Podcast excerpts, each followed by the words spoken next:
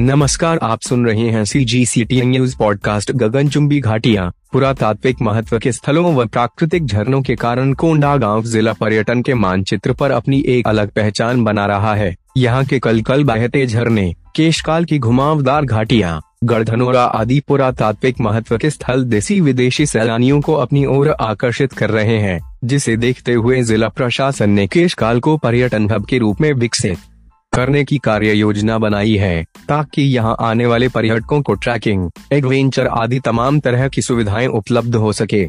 केशकाल के कुएमारी, मिर्दे, बदेबेंद्री, होनहेड मुत्ते खड़का जैसे दस प्राकृतिक झरनों के संवर्धन की दिशा में कार्य हो रहा। इन झरनों के आसपास आवश्यक सुविधाओं जैसे बिजली, पानी, पार्किंग, सड़क, बैठने के लिए स्थल, सीढ़ियों के साथ सुरक्षा की दृष्टि से रेलिंग एवं सुरक्षा उपकरणों की व्यवस्था। की जाएगी। साथ ही झरनों के ऊपर डैम जैसी संरचनाओं के माध्यम से जल संग्रहण कर इन्हें गर्मी के मौसम में भी सतत प्रवाहित होने के लिए जल उपलब्ध कराया जाएगा।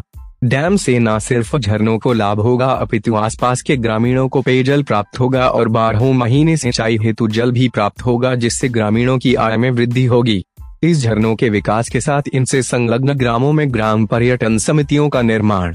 किया जाएगा जो कि झरने के आसपास आर्थिक गतिविधियों के संचालन के साथ पर्यटन स्थल पर व्यवस्था, निर्माण एवं रख रखाव के कार्य को संपादित करेंगे, जिससे ग्राम के ग्रामीणों को पर्यटन बढ़ने से ग्राम में ही रोज़गार प्राप्त होगा एवं आसपास आर्थिक गतिविधियाँ भी बढ़ जाएँगी। साथ ही कुछ चिन्हित स्थलों पर एडवेंचर स्पोर्ट्स के लिए भी व्यवस्था की जाएगी, जिसमें जीप लाइन, पैराग्लाइडिंग, ट्रैकिंग जैसे खेलों को शामिल किया। जाएगा साथ ही पारंपरिक खेलों जैसे तीरंदाजी, गुलेल आदि को भी आदिम संस्कृति की झलक पर्यटकों को उपलब्ध कराया जाएगा।